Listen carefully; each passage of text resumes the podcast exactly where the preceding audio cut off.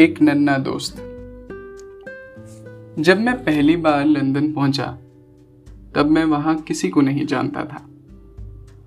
मैं अठारह साल का था, अकेला था और एक नौकरी की तलाश में था। मैंने एक सप्ताह शोर गुल से भरे एक छात्रावास में बिताया, जहाँ असंख्य विदेशी छात्र रहते थे। जो अंग्रेज़ी के अलावा हर भाषा बोलते थे। फिर मैंने किराए के लिए एक कमरे का विज्ञापन देखा, जो सिर्फ़ एक पाउंड प्रति सप्ताह पर उपलब्ध था। मैं तो वैसे भी बेरोजगार था और मुझे सप्ताह के सिर्फ़ तीन पाउंड भाते के रूप में मिलते थे। इसलिए मैंने बिना देखे ही कमरा ले लिया। वह कमरा एक इमारत के सबसे ऊपर बनी एक छोटी सी अटरी निकला। कमरे की ऊंचाई बहुत कम थी और उसके ऊपर सिर्फ़ एक टाइल जड़ी ढलुआ छत थी। कमरे में एक पलंग था, एक छोटा सा ड्रेसिंग टेबल था और एक कोने में छोटा सा गैस स्टोव। स्टोव जलाने के लिए एक छेद में बहुत सारे सिक्के डालने पड़ते थे। नवंबर का महीना था और बहुत ठंड थी। मेरे पास के सिक्के खत्म होने लगे थे। टॉयलेट जाने के लिए दो मंजिल नीचे उतरना पड़ता था। कमोड के ऊपर एक नोट लगी हुई थी, जिस पर लिखा था कृपया अपनी चाय पत्ती यहाँ ना डालें। चूँकि मेरे पास चाय बनाने का कोई साधन नहीं था, इसलिए मेरे पास वहाँ डालने के लिए चाय पत्ती भी नहीं थी। हो सकता है, वहाँ रहने वाले अन्य किराएदार, जो कभी कभार दिखाई देते थे, अपनी चाय पत्ती वहीं डालते हों। मेरी मकान मालकिन यहूदी थी। और उससे भी मेरा सामना कम ही होता था। वह तभी दिखाई देती थी जब किराए लेने का समय आता था। वह एक पॉलिश शरणार्थी थी। और मुझे लगता है, युद्ध के समय यूरोप में उसे बहुत मुश्किल समय का सामना करना पड़ा होगा। वह अपने कमरे से बहुत कम बाहर निकलती थी। उस इमारत में एक भी स्नान घर नहीं था। मुझे बेल साइज़ रोड पर अपने सार्वजनिक स्थान के पास स्नान घर का इस्तेमाल करना पड़ता था।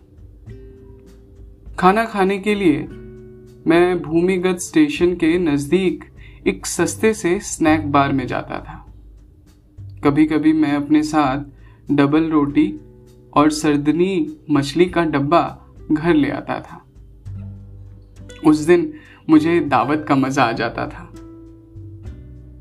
क्या मुझे अकेलापन महसूस होता था? बिल्कुल होता था। मैं अकेला था। बिल्कुल अकेला। उस बड़े से शहर में मेरा कोई दोस्त नहीं था। मुझे तो वह शहर भी एक सा लगता था। धूसर और कोहरे में लिपटा हुआ। मैं प्रतिदिन नौकरी के लिए रोज़गार कार्यालय का चक्कर लगाता था। आखिरी दो हफ़्ते बाद मुझे एक बड़ी सी किराने की दुकान में लेजर क्लर्क की नौकरी मिल गई। वेतन पाँच पाउंड प्रति सप्ताह। अब मैं अमीर था। कम से कम मैं रोज के बीन्स और टोस्ट के बदले ढंग का खाना तो खा सकता था। मैंने हैम और चीज़ खरीदी और फिर सैंडविच और सस्ती शेरी। स्पेन की सफ़ेद वाइन। के साथ नौकरी मिलने का जश्न मनाया। कुछ ही देर में मेरे कमरे का फर्श डबल रोटी के चूरे से भर गया। मेरी मकान मालकिन को यह बात पसंद आने वाली नहीं थी। मैं उठकर फर्श साफ़ करने ही वाला था कि मुझे चू चू की आवाज़ आई। मैंने देखा एक नन्ना सा चूहा चीज़ के एक छोटे से टुकड़े को मुँह में दबाए फर्श पर दौड़ लगा रहा था। पूरे कमरे को पार करके वह ड्रेसिंग टेबल के पीछे कहीं गायब हो गया। मैंने निश्चय किया कि मैं उस चूरे को साफ़ नहीं करूँगा। उस चूहे को ही खाने दूँगा। तुम्हें कोई चीज़ नहीं चाहिए तो उसे बर्बाद मत करो। मेरी दादी कहा करती थी। मुझे चूहा दोबारा नहीं दिखा। लेकिन जब मैं बत्ती बुझाकर सोने चला गया तो मुझे कमरे में उसके इधर से उधर भागने की आवाज़ आ रही थी। बीच बीच में उसकी चूचू भी सुनाई दे रही थी, शायद पेट भर जाने के कारण संतुष्ट भरी आवाज़ थी वो। चलो, कम से कम मुझे जश्न अकेले तो नहीं मनाना पड़ा। मैंने अपने आप से कहा, कोई साथ ना होने से तो एक चूहे का साथ ही भला। मैं सुबह जल्दी ही काम पर निकल गया और मेरी गैर मौजूदगी में मकान मालकिन ने मेरा कमरा साफ़ करवा दिया। जब मैं लौटा तो मैंने ड्रेसिंग टेबल पर एक नोट रखा हुआ देखा जिस पर लिखा था कृपया फर्श पर खाने की चीज़ें ना बिखेरें। वह ठीक कह रही थी। मेरा साथी फर्श पर गिरे चूरे से बेहतर का अधिकारी था। इसलिए मैंने एक खाली साबुनदानी में कुछ बिस्कुट के टुकड़े डाले और उसे ड्रेसिंग टेबल के पास रख दिया। लेकिन पता नहीं क्यों, वो साबुनदानी के पास भी नहीं गया। मैं काफ़ी देर तक उसके आने के इंतज़ार में जागता रहा और जब वह आया तो कमरे के हर एक कोने में घूमा। मेरे बिस्तर के पास भी आया, लेकिन साबुनदानी के पास नहीं फटका। शायद उसको चटक गुलाबी रंग पसंद नहीं आ रहा था। मुझे तो एक वैज्ञानिक ने बताया था कि चूहे रंगों में अंतर नहीं कर सकते। और उनके लिए गुलाबी साबुनदानी और नीली साबुनदानी में कोई फ़र्क नहीं होता। लेकिन मुझे लगता है, वह वैज्ञानिक गलत कह रहा था। अक्सर उन्हें फ़र्क समझ में आ जाता है। मैं नहीं जानता था कि मेरा चूहा नर था या मादा। लेकिन मेरा मन कह रहा था कि वह मेरी तरह कुवारा था। यदि मादा होती तो अपने परिवार के साथ रहती। ये तो निश्चित रूप से एक की था। मैंने साबुनदानी हटा दी।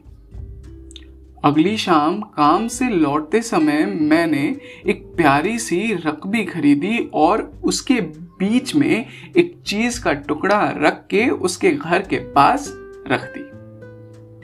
वह लगभग फ़ौरन ही रकबी के पास आ गया और चीज़ को कुतरने लगा। उसे उसका स्वाद पसंद आया। और वह पूरा टुकड़ा मुँह में दबाकर ड्रेसिंग टेबल के पीछे अपने बिल में ले गया। ये चूहा तो बहुत नखरे वाला निकला। उसे साबुनदानी नहीं पसंद आई। उसे तो चाइनीज़ डिज़ाइन वाली रकबी चाहिए थी। एक समय के बाद हम खुद अपनी सुरक्षा का ध्यान रखने लगते हैं। लंदन में मई की शुरुआत में ही गर्मी पड़ने लगती है। कमरे में घुटन महसूस होने के कारण मैंने उसमें मौजूद छोटी सी खिड़की खोल दी। जिसमें से हमारी छत जैसी और आपस में मिलती जुलती अनगिनत छतें दिखाई देती थी। लेकिन मैं उसे ज़्यादा देर तक खुली नहीं रख पाया।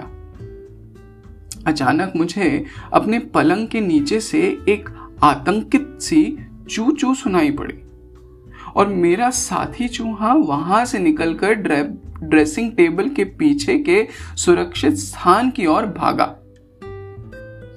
मैंने नज़रें उठाई तो देखा खिड़की पर एक मोटी सी बिल्ली बैठी है और खोजपूर्ण निगाहों से अंदर झाँक रही है।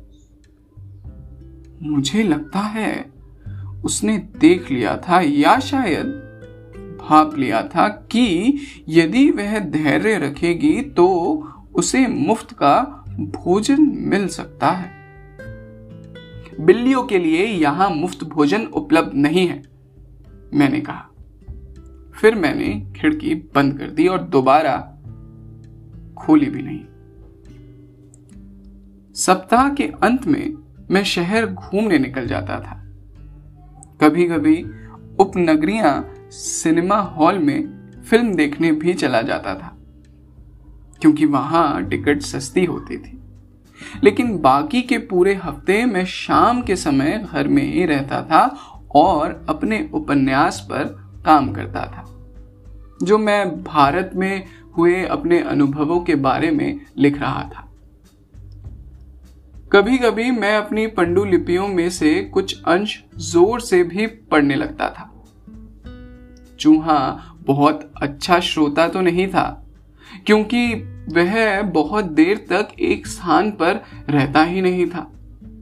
लेकिन अब उसे मुझ पर इतना भरोसा तो हो ही गया था कि वो मेरी उंगलियों के बीच में से डबल रोटी या चीज़ का टुकड़ा ले लेता था।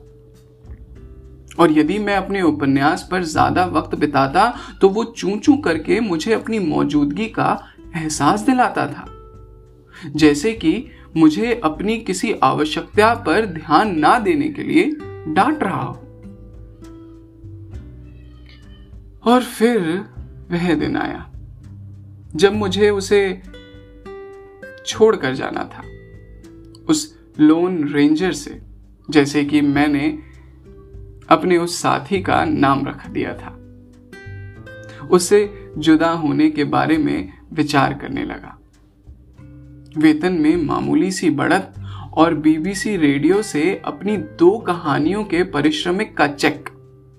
इन दोनों बात का मतलब था कि मैं अब रहने के लिए एक बड़ी और बेहतर जगह की तलाश कर सकता था। मेरी मकान मालकिन को मेरे जाने का दुख था, क्योंकि अपने लापरवाह रहन सहन के बावजूद मैं किराया समय पर देता था। और वह नन्ना सा चूहा क्या वह मेरे जाने से दुखी होगा? अब उसे अपने लिए भोजन का इंतज़ाम करने दूर जाना पड़ेगा। और हो सकता है अगले किराएदार को चूहों की बजाय बिल्लियाँ पसंद हो।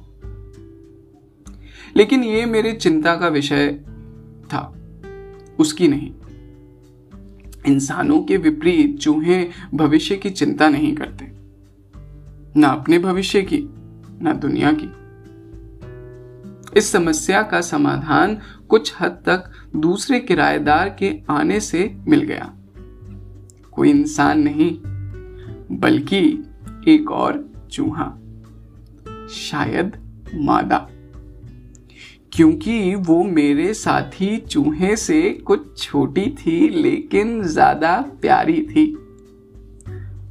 कमरा छोड़ने के दो तीन दिन पहले जब मैं शाम को घर पहुँचा तो मैंने दोनों को पूरे कमरे में दौड़ लगाते, मस्ती में खेलते कूदते देखा। क्यों ये? क्या ये इन दोनों के बीच का प्यार था? मुझे थोड़ी सी ईर्षा हुई। मेरे रूममेट को एक साथी मिल गया था, जबकि मैं अभी भी अकेला था। लेकिन जब मैं कमरा छोड़कर जाने लगा तो मैंने इस बात का ध्यान रखा कि उनके खाने के लिए बिस्कुट और रस्क का इतना चूरा छोड़ जाऊँ कि एक महीने तक उन्हें परेशानी ना हो। बशर्त हमारी मकान मालकिन को वह पहले ना दिख जाए। मैंने अपना पुराना और घिसा हुआ सूटकेस पैक किया और उस छोटी सी अटरी से बाहर निकल आया।